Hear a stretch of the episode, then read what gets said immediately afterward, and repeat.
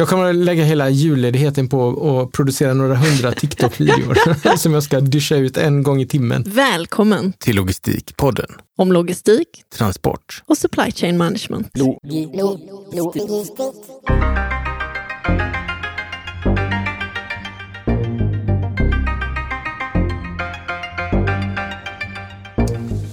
Varmt välkommen till Logistikpodden och det är ett speciellt Logistikpodden ni ska få lyssna till idag. Det här är magasin nummer 60 i ordningen och Logistikpoddens sista magasin. Så här lät det i Logistikpodden den 18 april 2019, för ganska exakt fyra och ett halvt år sedan. För nu börjar vi en ny period i Logistikpoddens liv. Där vi ungefär en gång per månad kommer att ha ett magasinsprogram. Det vill säga två eller flera personer som sitter och pratar om sånt som är aktuellt. Och till min hjälp och vid min sida har jag nu en tidigare gäst i Logistikpodden som numera är min co-host. Välkommen Nina Modig. Tack så mycket PO. Jättekul att vara här. Ja, vad kul det här ska bli.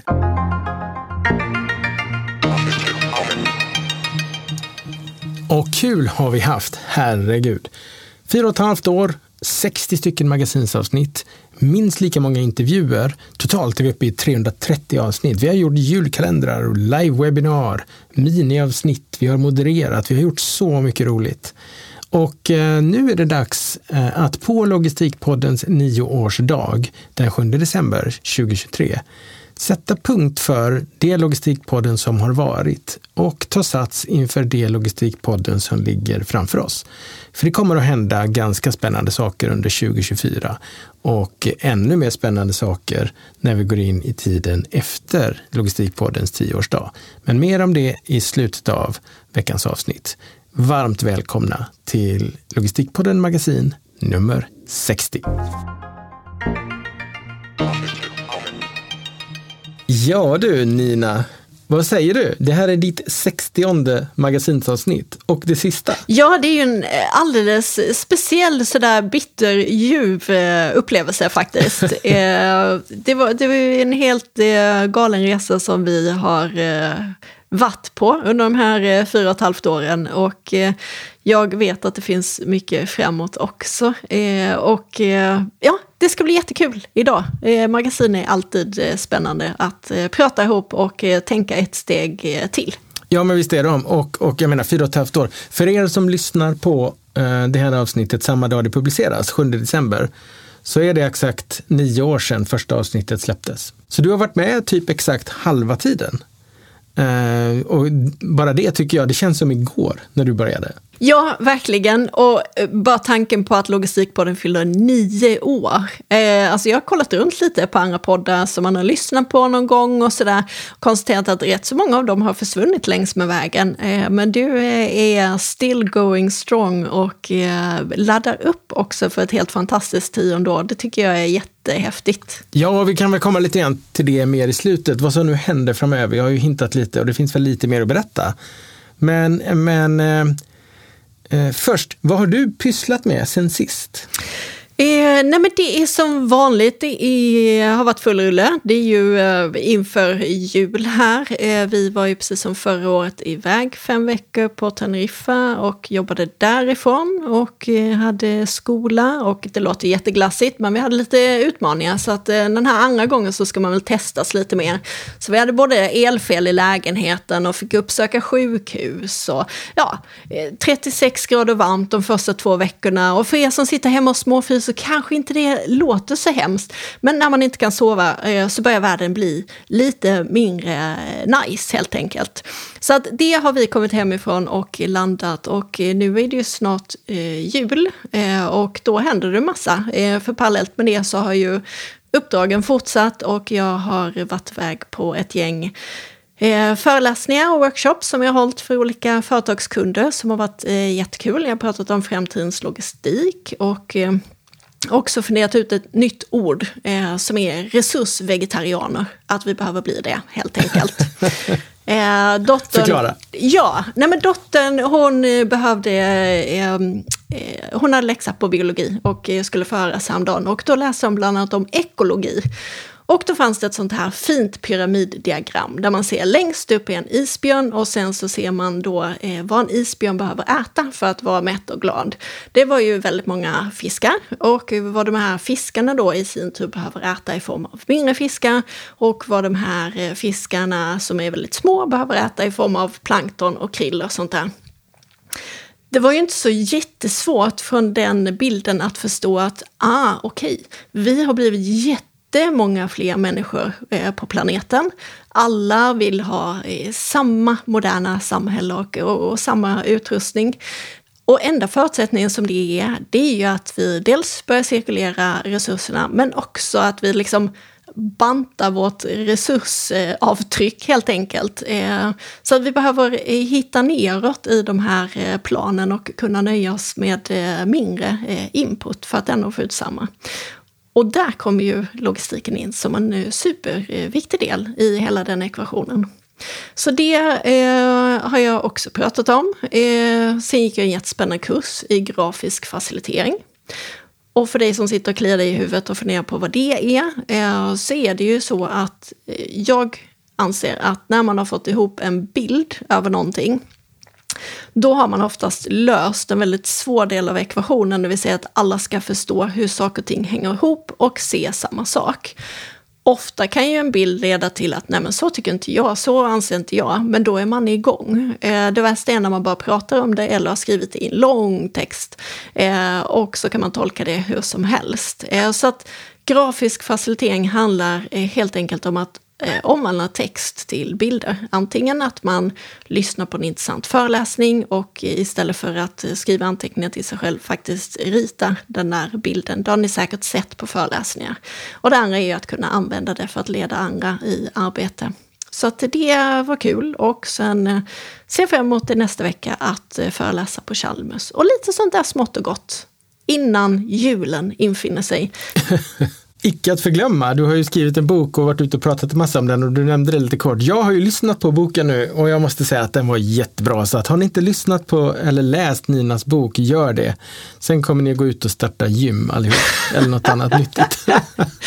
Och för den som är sugen, jätterolig resa det också. Eh, nu har jag gett ut en populärvetenskaplig bok. Eh, det var ju i princip då när vi startade upp eh, och jag anslöt till podden. Det var faktiskt eh, dagen innan hade den haft smygpremiär, för jag lyssnade på första avsnittet.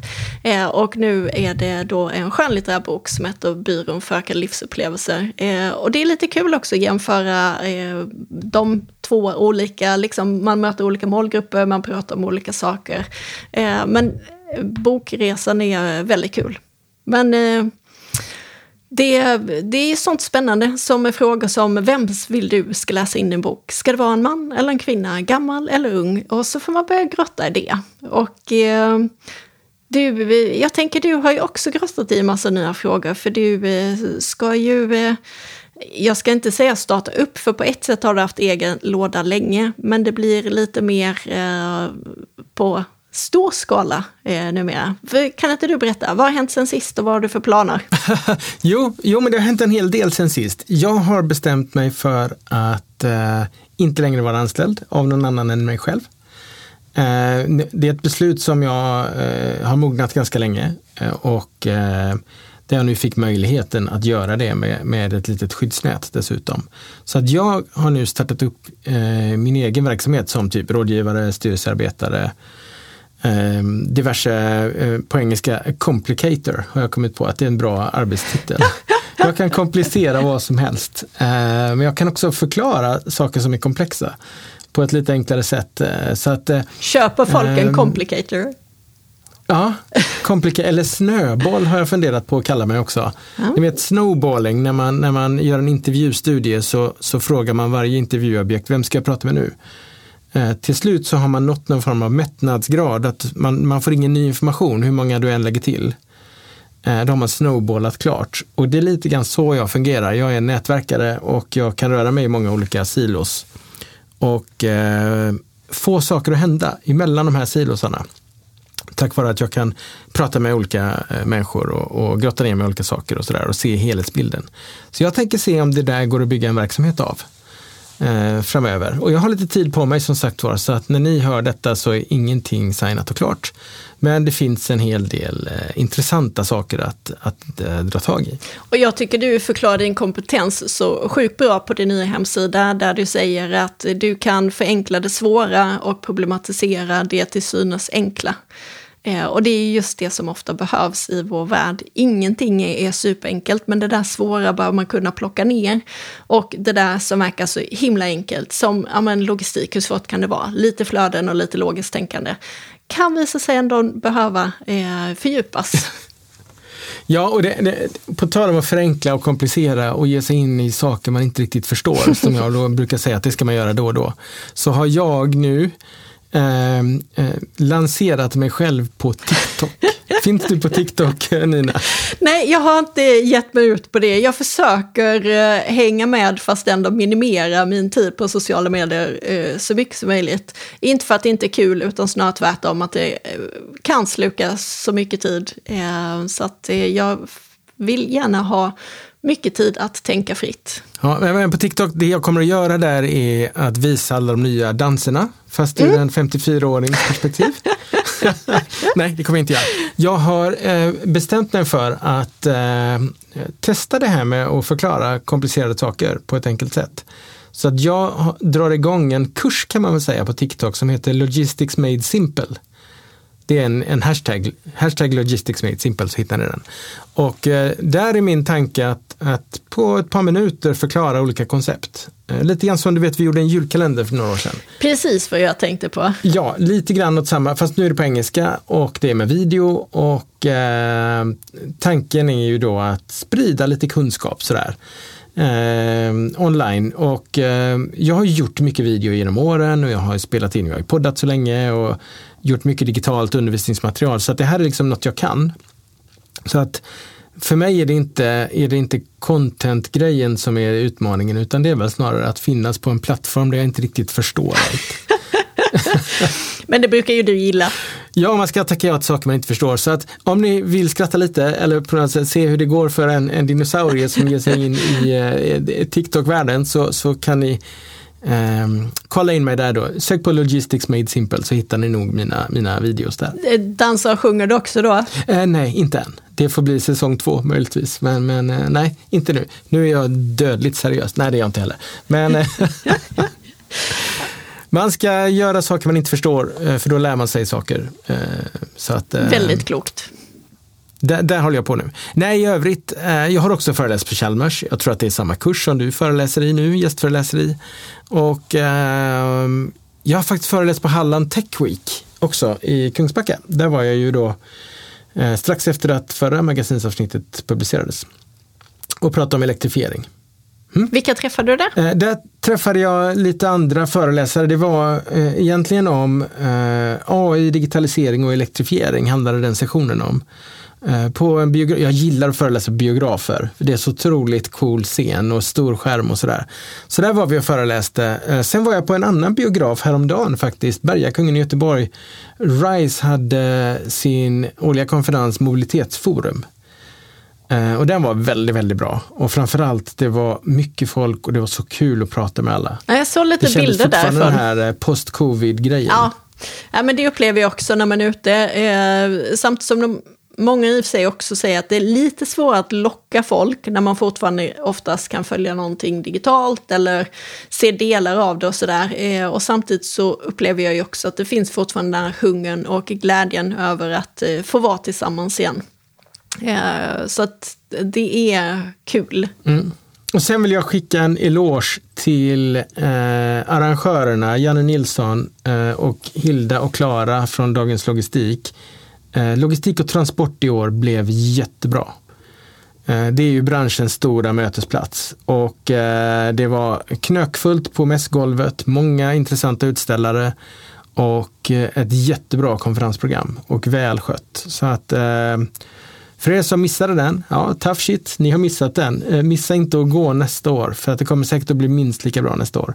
Otroligt kul mötesplats och jag, jag vet inte hur många Mm, säkert upp mot 100 personer som jag pratade med under de här två dagarna där. Så det var väldigt, väldigt roligt. Är det något mer på gång då framåt eller är det lite lugnt och eh, julfirande? Ah, jag vet inte. Eh, det är nog ganska mycket på gång tror jag. jag. Jag tänkte ju nu att nu när jag liksom har valt att kliva av som anställd och, och har lite tid över att jag typ ska renovera och sådär. Men jag har mer möten nu än vad jag hade innan, eh, känns det som. Eh, bland annat föreläser jag på KTH imorgon då, om ni lyssnar på det här eh, när det publiceras. och eh, lite annat sånt. Så att nej, det finns mycket på gång framöver och jag blir ganska rastlös när jag har långa ledigheter. jag klarar inte riktigt av det. Jag måste ha något att göra. Eh, så, att, så då blir det TikTok? Vi får väl se.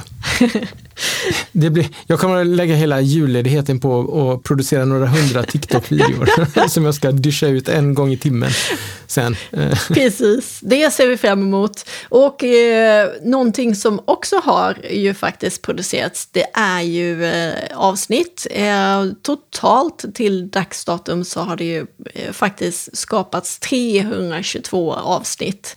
Eh, och de har streamats i ungefär 330 000 gånger, eh, vilket känns helt eh, bananas. Eh, men några av de avsnitten som har varit alldeles precis, eh, det var ju Karin Nilsson som pratade om AI och ledarskap. Sten Wandel som befann sig mycket under ytan tänkte jag säga, men under jord. Och Maria Huge Brodin då som vi pratade miljölogistik med. Jag tänkte när jag lyssnade på Karin Nilsson så lyssnade jag bland annat eller fastna för det här. Hon pratar om att man kan använda AI för eh, övervakning och beslutsstöd. Eh, jag jobbar för tillfället med kvalitetsregister i vården och där ser man ju verkligen potentialen, eh, tycker jag. Alltså just det här att ehm, hittills så har det ju varit upp till varje läkare eller verksamhet att besluta hur de tror att vården är bäst. Och samtidigt så har man då ägnat rätt så mycket tid åt att försöka eh, liksom samla ihop information om hur är det för de här patientgrupperna. Och om vi jämför oss med varandra, du gör så här och jag gör så och hur blir resultatet då? Så det tänkte jag just när hon pratade om, eh, där tror jag verkligen att eh, eller jag hoppas att utvecklingen där går väldigt snabbt. Eh, för där ser jag en enorm potential till kunskap. Och känns som ett så här perfekt område också. Förutom den lilla klurigheten att patientuppgifter är liksom känsliga. Eh, så därför behöver hanteras varsamt. Så känns det ändå som ett eh, så perfekt område. Eh, och jag tyckte det var kul att hon pratade lite om det. Ja, och jag gillar ju att det kommer in eh, från en annan profession, hon var psykolog, eh, och studerar eh, just, okej okay, vad händer med människorna i ett system där algoritmer fattar fler och fler beslut? Och just att du använder ordet övervakning, det, det tolkas ju ofta som negativt. Eh, medan beslutsstöd ofta tolkas som någonting positivt. Och eh, det är väl det här också, eh, en reflektion som jag, jag lyssnade också på Karin på logistik och transport då. Eh, I samband, faktiskt i samband med att avsnittet publicerades så pratade hon där. Och eh, det jag reflekterar över är att, att vi måste se till så att, för att AI kommer ju, vi kommer att behöva algoritmer som hjälper oss att fatta beslut. För att bli de här resursvegetarianerna som du säger, det kräver ju otroligt mycket mer koordinering än att vara den här the apex predator som äter allt. Eh, man måste samla ganska mycket krill för att bli mätt då, om man ska liksom bli mätt på det. Och, och det kräver eh, data, det kräver algoritmer och eh, vi som individer och människor måste lära oss att interagera med en, ett beslutsstödssystem, en algoritm en AI, en chatbot, eller hur det, vilken form den nu tar. Att kunna ha den här dialogen med den, ungefär som med arkitekten, som vi haft som tidigare som analogi. Ja, men jag tror också att, att det är en stor mognad. För när du säger så här, övervakning, så håller jag med att de flesta tycker att det är läskigt. Men samtidigt om man säger så här, ja men eh, det här kommer övervaka att ditt paket kommer fram som det ska. Det tycker man är positivt. Och beslutsstöd är ju också, alltså, vi pratar lite om det Alltså man säger ju inte liksom att det här talet har jag räknat ut med miniräknare. Och man tycker inte att det är läskigt att den kom på rätt svar. Um, så att det, det, jag inser ju absolut att AI är inte miniräknare. Eh, det är något helt annat. Men trots allt, eh, så applicerat på rätt sätt så har det verkligen förmågan att göra de där tråkiga rutinmässiga eh, sakerna eller hjälpa oss bara när vi är trötta, är inte riktigt beslutsfärdiga och säga men eh, du brukar gilla att ta eh, kyckling till lunch. Eh, det tycker vi att du ska köra på idag. Dåligt exempel, men ändå. ja, det är dels det, den här recommendation engine-funktionaliteten. Typ folk som köper det här brukar köpa det här. Alltså vi ser ju det varje gång vi handlar. Eh, men en annan sak också, eh, så är det det här med att använda AI som någon som kan se en, eh, ett system från högsta nivån med helikopterperspektiv. För det är så otroligt många suboptimeringar i ett transportsystem och logistiksystem på grund av att det finns så mycket information som skulle kunna påverka men du har helt enkelt inte tid att ta in och processa all den här informationen som måste ske i realtid då för att sen också kunna förändra hur du gör något i realtid. Det där är vi väldigt, väldigt dåliga på. Och eh, de här tre, jag brukar säga att det är tre bergstoppar. Det första är att man måste kunna samla in data i realtid. Vilket är svårt nog. När man väl har gjort det så måste man kunna processa den här datan i realtid och ta fram ett beslutsunderlag som är så pass bra att det går att använda. Och sen måste man, det svåraste då, våga lita på det den här eh, algoritmen föreslår att du ska göra. Hur många gånger har du kört efter en navigator i bilen och insett att nej, jag litar nog inte på den. Jag, jag, jag fortsätter köra rakt fram. Det, det, det, den har fått spel nu. Och sen visade det sig att det hade den inte, för den hade koll på trafiken. och det var mycket riktigt trafikstockning bakom den här kullen och du skulle svängt vänster. Så att eh, det där är det, det liksom, vi, vi, måste hitta ett förhållningssätt till de här algoritmerna för de börjar bli så bra nu. Mm. Sen är de ju inte, alltså just om vi tar vägnätet, så, så man har ju också varit med om när det guidar ner en på typ en liten trottoar eh, någonstans eh, i Europa. Man bara, ja, jag tror inte riktigt att den är gjord för bilar. Eh, så de är ju inte felfria och de behöver ju lära sig också. Eh, och det är ju också en inkörningsperiod, eh, men det går snabbt. När vi körde i Europa i somras så hade vi en inbyggd i bilen då, när man Tesla, så att den hade en ganska stor fin skärm med navigator. Och där körde jag deras navigator och sen hade jag fäst mobilen ovanför i en hållare. Och där körde jag Waze. Eh, och de där är ju eh, lite olika de där två. Och så länge de höll med varann så var vi helt på det klara med att, att eh, de hade rätt tillsammans. så att säga. Men så fort de skilde sig åt, då, då fick min kära hustru, som oftast var den som satt bredvid, då, kasta sig in och kolla, okej, okay, vilken har fel och varför? Eh, och, och, det räddade oss ganska många gånger från ganska många situationer. Eh, där Waze är lite bättre på trafikarbeten bland annat och vägarbeten. Men ibland kan få ett tokspel och vilja köra en jätteomväg runt en stad för att den har inte koll på vad nästa laddare är till exempel. Mm. Nej, men det, och, och, det där visar just på att eh, det fortfarande behövs eh, det personliga lärandet för att det ska bli eh, bättre. Men eh, man tar små steg hela tiden. Men det var också ett kul exempel. Jag tänkte just när det gäller trafik och sådär också så var det ju eh, ett tema med Sten Wandel, tänker jag. Rörpost var ju, det är ju någonting som jag har jobbat med eh, väldigt mycket på sjukhus. Eh, och de flesta då när man pratar om rörpost så tittar de på mig med stora ögon och bara va? alltså, är inte det utdött för länge sedan? Men det är ju det är otroligt effektivt. Eh, det blir ju separata flöden eftersom de har sina egna rör och just på sjukhus har man mycket labbprover eh, och eh, så som går den vägen, också medicin. Och det är ju otroligt effektivt. Den stora utmaningen, det är ju, alltså systemen håller väl med infrastrukturmässiga mått mätt Eh, ungefär 25 år. Eh, och efter det, det är ju en utmaning, för det är ju system som du bygger in och det är väl det som jag ser utmaningen här också.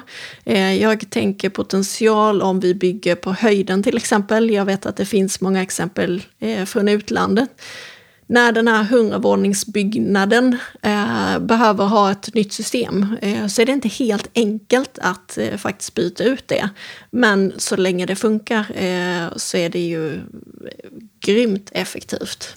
Nej, och det, det, det, där, eh, jag har pratat en hel del med Sten om det även utanför podden så att säga, för jag är lite intresserad av det här eh, Omniloop och, och hur det fungerar. Och eh, det går inte att bygga ett system som inte går att uppgradera eller underhålla över tid. Och det måste man tänka, och, och en av de en av de tydliga så att säga, första arenorna för det här det är ju i nyproduktion.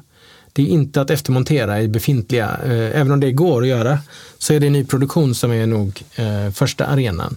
Och där behöver man ju tänka på hela livscykelperspektivet, inklusive vad händer när vi behöver byta ut, serva, underhålla. Man måste kunna komma åt det här schaktet då. Ungefär som en hiss, alltså du, du måste kunna byta hiss och behålla ditt hisschakt. Det är lite grann samma tänk man behöver göra här. För göra som engelsmännen och lägga avloppsrör och vattenledningar på utsidan. Vilket är helt eh, möjligt att göra såklart. Det är inget konstigt att, att lägga infrastruktur som man behöver komma åt på utsidan. Eh, vi är vana vid att ha det inbyggt i Sverige och mycket för att vi har kanske lite kallare klimat och sådär. Men, men eh, det går ju att göra. Så att eh, det handlar om hur man vill att saker ska se ut och hur det offentliga rummet ska liksom vara att uppleva och sådär. Och sen så pratar vi med eh, Maria eh, också tillsammans om miljölogistik. Eh, jag som har mina rötter i Linköping och pluggade där jag träffade ju på Maria redan på den tiden. Och jättespännande tyckte jag att höra lite vad som har hänt. Eh, och eh, lite roligt också att hon och jag delade samma, eh, samma fördomar när vi gick in och skulle forska. Att det var några konstiga muppar med filttofflor ungefär. och sen så trillade vi dit ändå och insåg att det var ju också en fantastiskt spännande värld. så att det jag, jag tyckte var roligt också med hennes del är att hon poängterar ju eh, liksom rollen som människor, organisation och beslut har inom logistiken. Någonting som oftast när man pratar med logistik eh, med de som inte har varit inne i ämnet så tänker de infrastruktur, de tänker eh, hårda prylar. Men det finns så mycket mer av det, för det finns ju liksom verkligen i hela samhället.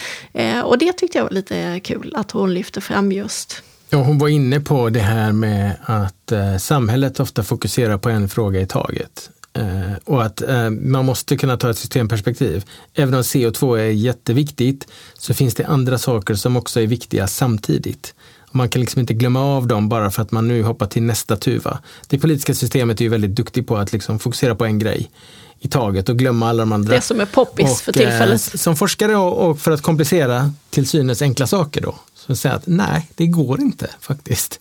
Man måste titta på både partiklar och CO2 och energianvändning och eh, social hållbarhet och allting ihop i en enda röra. Eh, för det är komplext, det går inte att reducera ner till en siffra. Vad, eh, vad tog du med dig som, förutom det här systemtänket, var det något annat som du tänkte på som Maria, hon, hon gav oss egentligen en liten historisk återblick också när det gällde miljölogistik och hur det från början egentligen eh, knappt ens existerade. Eh, men att det nu är någonting som får mer och mer eh, intresse och samtidigt så bubblar det upp andra delar också lite det här hållbarhets, alltså social hållbarhet och de, det som du har varit inne på. Jo, men det, jag, jag, tänkte en hel del på det och att den svenska miljölogistikforskningen startade egentligen då på 90-talet. Eh, och de första ut som höll på med det, det var Maria och det var Magnus Blinge på Chalmers. Eh, nu har bägge varit med i Logistikpodden. Jag var faktiskt och träffade Magnus häromdagen i Stockholm. Och då fick jag chans att träffa en annan Magnus som heter Magnus Svan. Magnus Svan var då 1995 eh, på ASG och det var han som eh, initierade mitt examensarbete där Magnus Blinge var handledare. Så jag har känt bägge de två herrarna i 29 år. Vi kom på det häromdagen. Och vi pratade just om det här med, med att eh, miljölogistiken då har gått från att vara en väldigt, väldigt fringe aktivitet till att idag vara i princip inbyggt i all annan forskning. Det finns inte en forskningsfråga och ett forskningsprojekt som inte har en tydlig hållbarhetsdimension idag. Och så var det ju inte då. Då var det en add-on som dessutom var lite career killer kanske. eh, man, för man jobbar inte med att tjäna pengar, man jobbar med att Kosta ja, pengar. Ja, lite grann så. Så det var lite roligt att, att, få träffa dem igen också. För de har varit med också eh, sen det drog igång då på 90-talet. På riktigt. Så att, nej, det var väldigt, väldigt roligt. Och det tycker jag är lite kul att, att tänka tillbaka också, just när det gäller logistik för eh, Kent Lumstem som vi eh, båda jobbar med. Eh, det fanns ju inte logistik när han började, så han hade ju doktorerat och haft forskning i, i helt andra ämnen. Och eh, det var väl det tror jag som Sten Wandel också var inne på, att det, det var liksom, det var logistikens vagga som kom tillsammans med dem. eh, vilket inte är så eh, enormt länge sedan ändå. Det beror på hur man räknar, men 60 år, mellan 50 och 60 år sedan och för mig som ligger någonstans däremellan så är det ju, jag är ganska jämngammal med det här ämnet kan man säga, ungefär. Men du Nina, det här är ju det sista, dels är det det sista magasinsavsnittet eller ja, vi kanske får göra något ja, till om ja, ett år då, när vi ska göra det sista rycket. Jag har lite idéer om det där. Det, vi återkommer om det. Men eh, det är det sista avsnittet med dig som co-host med programledare eh, här i Logistikpodden. I alla fall på ett tag. I alla fall på ett tag. vi får väl se vad framtiden, men, ja. men just nu är det det.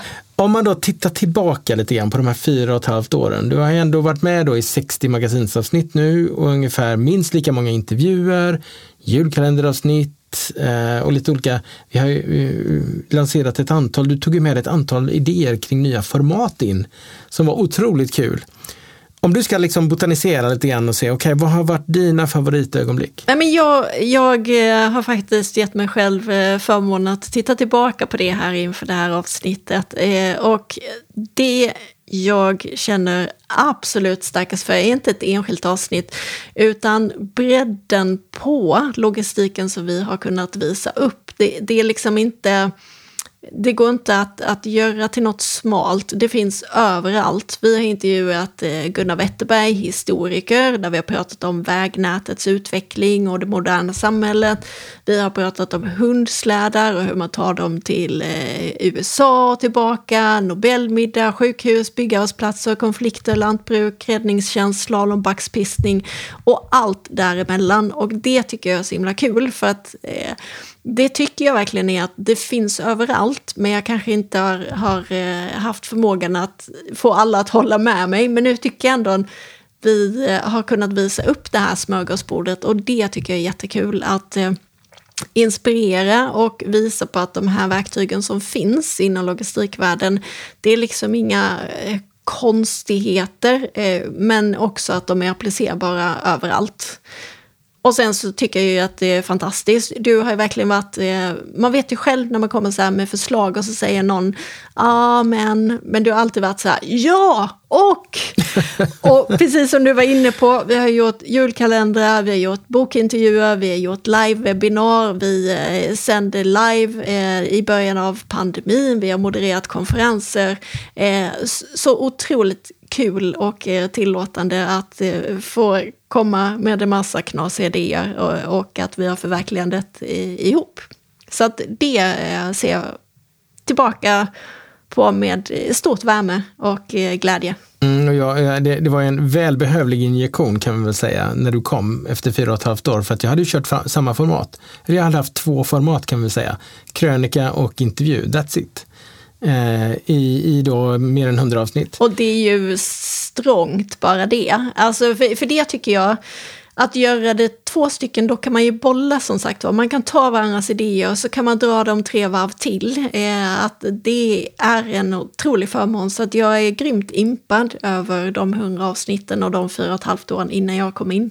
Eh. Ja, tack. Det, det, jag vågar knappt lyssna på en del av de där eh, nu. Men...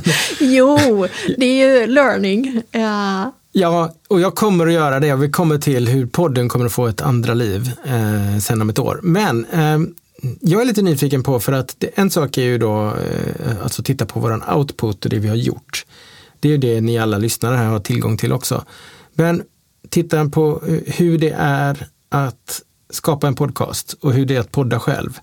Um, var det något som förvånade dig när du började? Alltså, jag får erkänna att jag har ju haft sån lyx så att du har alltid eh, skött all tekniken och servat det. Eh, det innebär att jag har fått fokusera 110% på det som jag tycker är absolut roligast. Det vill säga att dividera med dig om, eh, om logistik från alla olika håll eh, och göra intervjuer. Så att det har ju varit en otrolig förmån. Sen är det ju som alltid när man kommer in och ska göra någonting nytt. Alltså jag vet första magasinen jag var, oj oj vad jag förberedde mig, jag var nervös och jag skulle ha koll på vad jag skulle säga och, och nu... Jag kommer ihåg det. Ja, och trots att jag har doktorerat logistik så känner jag mig ibland som att jag fuskar lite. Eh, för att jag är ju inte logistiker, logistiker. Jag kan inte liksom spårbredden på järnvägen. Vänta bara tills du ska börja med TikTok. Då kommer imposter syndrom kan jag säga. Precis, men eh, så att det, det det har varit en uh, otrolig uh, lärorik och kul uh,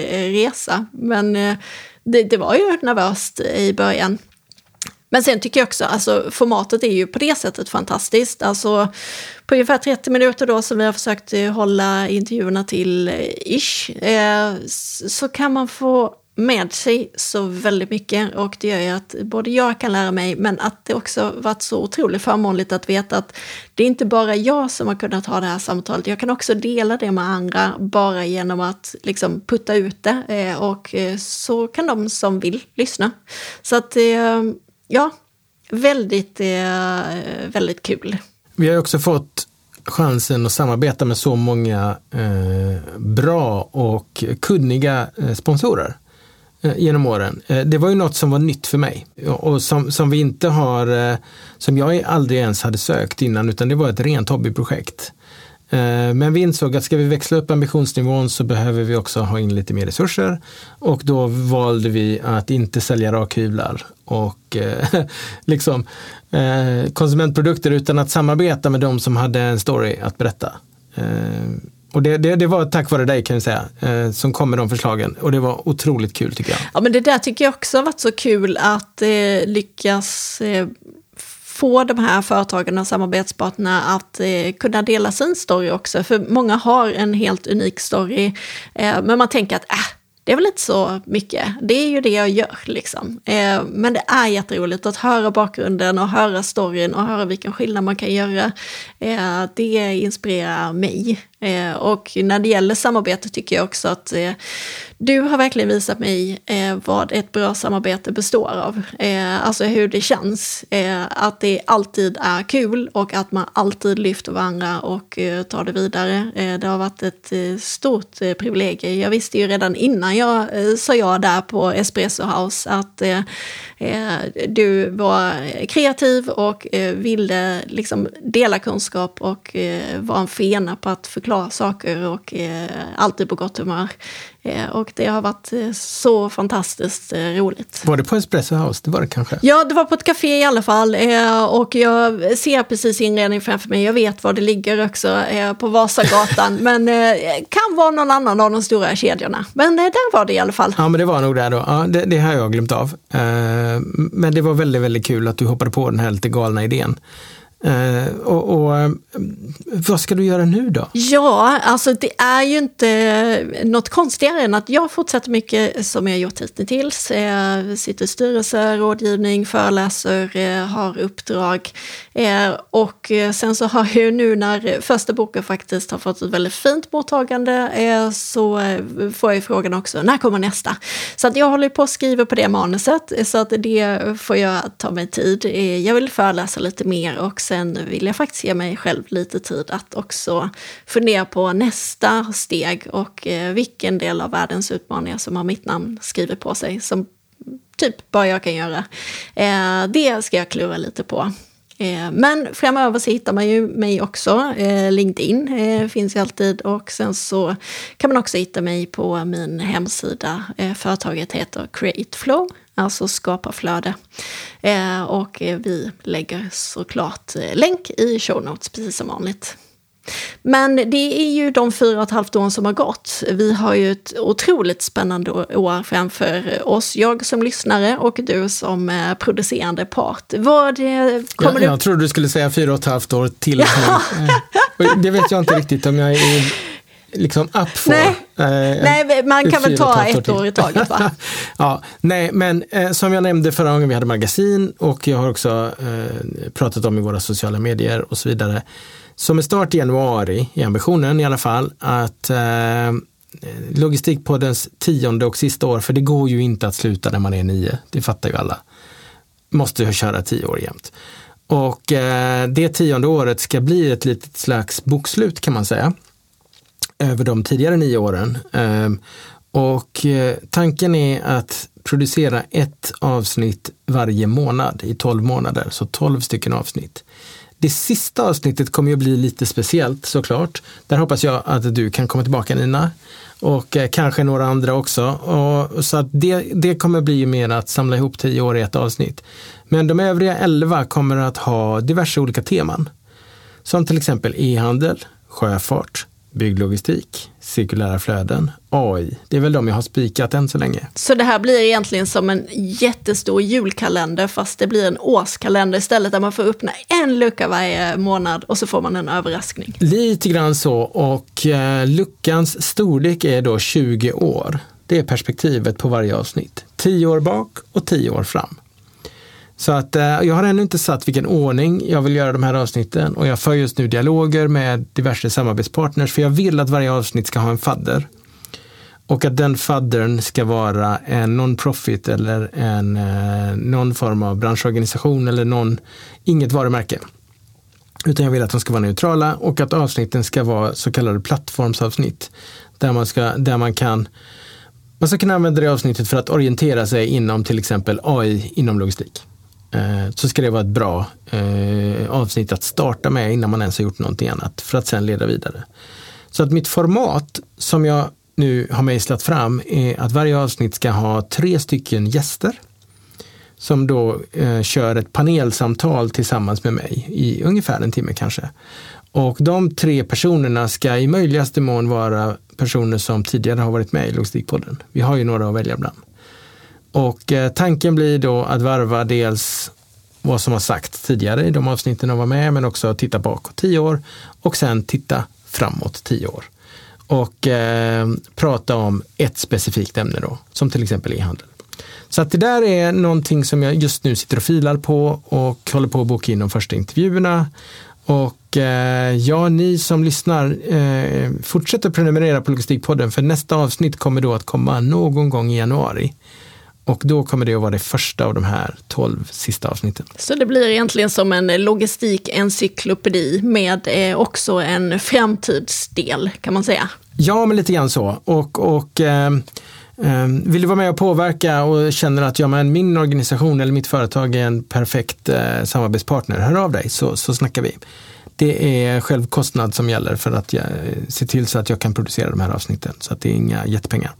Eh, men jag vill ha en avsändare med mig eh, på de här avsnitten, för jag tror att det är viktigt också att visa på liksom, att vi tar ett brett perspektiv. Och då skickar du ett mejl till hejlogistikpodden.se så når du fram till PO. Precis. Och sen då, eh, de kommande då, tre och ett halvt åren av de här fyra och ett halvt, nej, men vad som kommer att hända med Logistikpodden efter 7 december då, 2024 Eh, det är att Logistikpodden kommer att transcendera över och bli en artificiell intelligens. Spännande! Det kommer jag ägna året och det är möjligt att jag kör något sidoprojekt där jag dokumenterar detta. Eh, jag har inte bestämt mig riktigt, men vad jag har bestämt mig för är att eh, transkribera alla då 300, vad blir det, 50 avsnitt. Transkribera dem och hålla koll på vem som säger vad i varje avsnitt. Träna en chattbot på allt det här materialet och sen då naturligtvis kunna låta den chattbotten prata på vilket språk som helst. Det, det följer ju med som en extra bonus.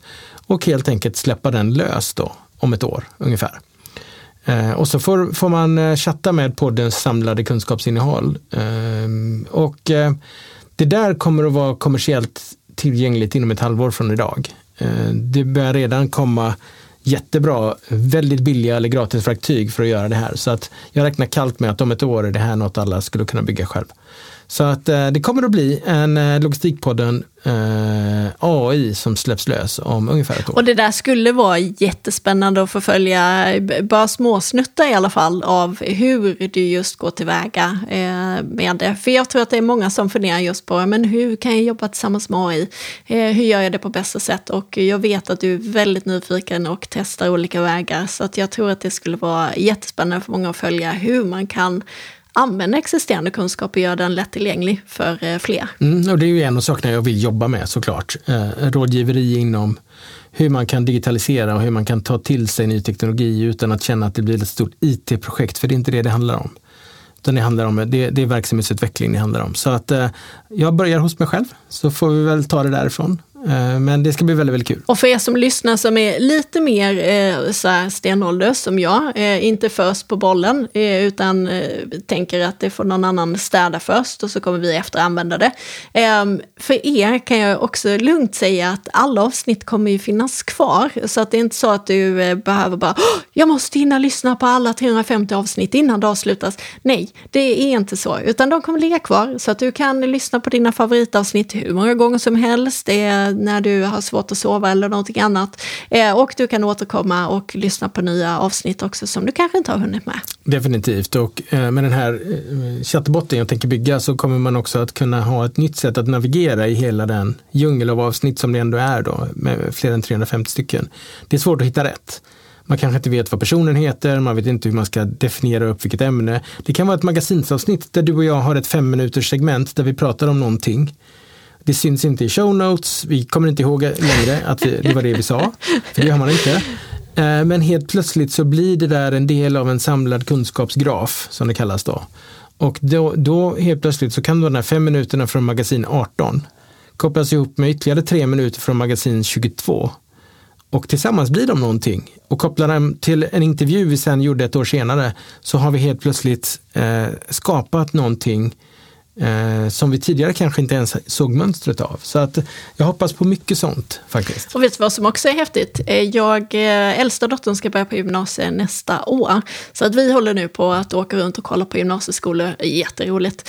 Och eh, då upptäckte jag faktiskt att man kan läsa logistikkurs redan i, i trean på gymnasiet eh, som valbar kurs. Det finns i, i så här kursbiblioteket. Så att eh, det sprider sig. Ja, det är jättekul. jättekul. Och eh, på tal om ChatGPT och eh, AI, jag har skapat, för er som har eh, GPT plus så har ni tillgång till de här eh, bottarna man kan bygga. Man kan bygga egna bottar. Och då gjorde jag en som är en logistikmentor, eh, en bot, som är en logistiklärare som lär dig logistik genom att inte bara säga rakt ut när du frågar utan föra en dialog med dig som använder det. Så att, eh, för att se till så att du verkligen lär dig och inte bara eh, googla dig fram till en, en ett svar, utan eh, när du frågar om bullwhip-effekten så kommer du att bli sittande där ett tag för att verkligen se till så att du har förstått det. Så att är ni intresserade av att få tillgång till den, hör av er. Hejatlogistikpodden.se så ska ni få en länk. Så kan ni prova den där botten för er själva. Och hur lång tid tar det att bygga en sån bot, bara för, för nyfikenhetens skull? Under fem minuter. det, är ju det, det är ju där vi är nu. Det tar mindre än fem minuter att göra. För vad, vad behöver du eh, göra? Eller liksom, vad behöver du eh, mata in eller eh, säga till den att så här vill jag att du ska funka? Man eh, klickar på skapa en ny GPT-bot och sen skriver man eh, jag vill att du blir en logistiklärare som eh, har de här, de här egenskaperna. Typ, du ska inte säga svaret rakt ut, du ska vara trevlig, du ska ha en konversationston, du ska ställa frågor och vara säker på att den du eh, lär kommer att lära sig någonting.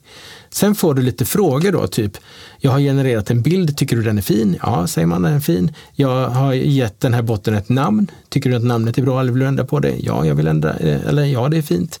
Och sen kanske den frågar ytterligare, typ hur vill jag att jag ska konversera, långt eh, eller kortfattat och så vidare. Och sen kan man prova den i ett fönster bredvid. Tycker man att den funkar bra så, så är man färdig och då tog det ett par minuter. Men sen har man också tillgång till ett formulär där man mer specifikt kan eh, tweaka hur den här ska bete sig. Man kan också få den att koppla upp mot datakällor. Du kan ladda upp till exempel en, en eh, det får man inte göra då, men en lärobok, men du kan ladda upp eh, eh en, en pdf-filer eller länkar till källmaterial som gör att den går till det källmaterialet och letar upp fakta istället för att hitta på som ChatGPT normalt annars gör.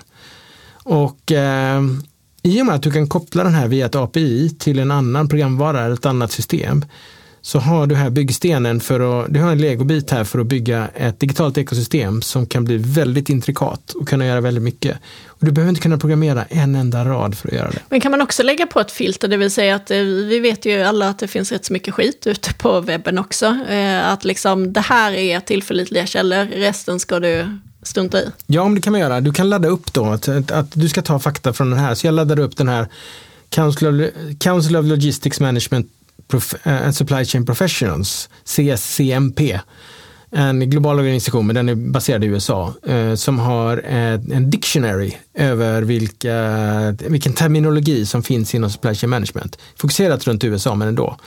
Laddar man upp den så kommer man eh, att kunna säga till den här botten att du ska ta begrepp härifrån. Du ska inte använda något annat som du hittar på. Så att det går att göra, det går att tweaka. Sen har de här GPT-modellerna fortfarande utmaningar att ju längre du håller på desto mer ökar risken att den börjar hallucinera och hitta på saker. Eh, så att du behöver hela tiden grounda den tillbaka. Men det finns mekanismer för att göra det. Och om man inte kan någonting om logistik då, hur vet man när den börjar hallucinera? Hallucin Shit, kan inte säga det.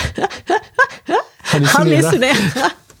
Ja, jag kallar det för en hallonsituation. Då blir det mycket lätt, lättare än en hallucination. Ja, nu kommer du aldrig mer att säga något annat än hallonsituation. Eh, eh, problemet är att man vet inte det. Eh, och det är där då den här fine-tuningen kommer in och det är där eh, det är det som skiljer en väldesignad modell tror jag från en icke väldesignad modell.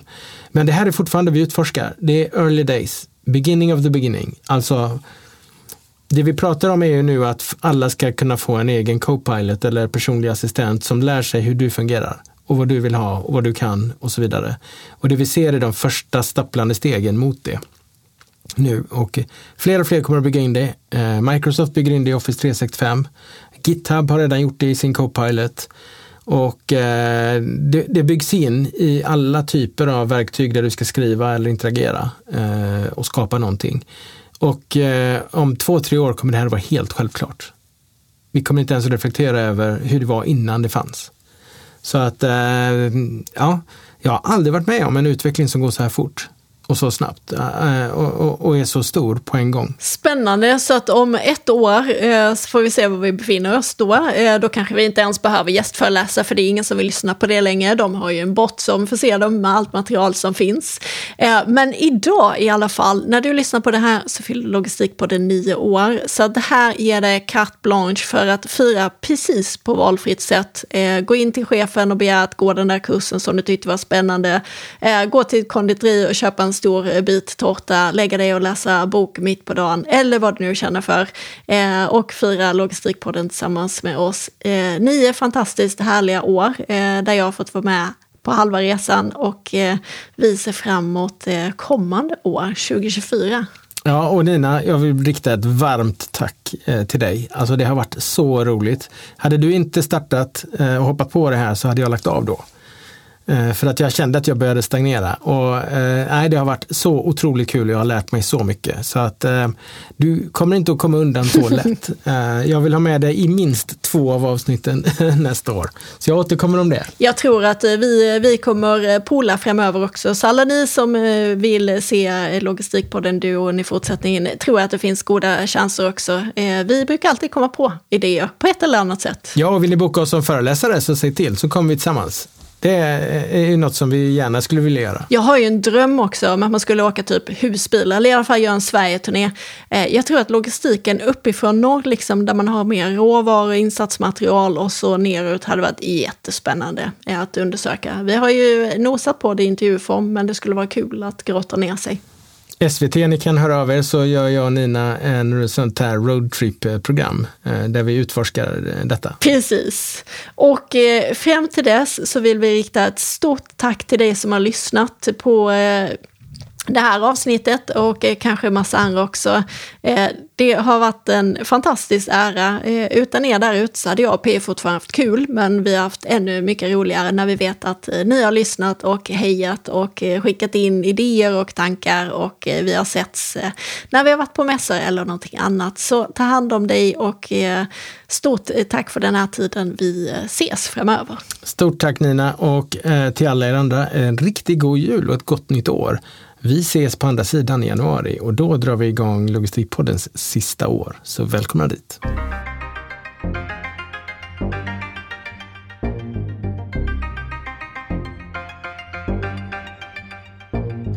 Varmt tack för att du har valt att lyssna på Logistikpodden. Vad tyckte du om det här avsnittet? Följ oss på LinkedIn. Där kan du också gå in och kommentera och diskutera vidare med andra logistikintresserade personer. Så missa inte det. Vi ses där.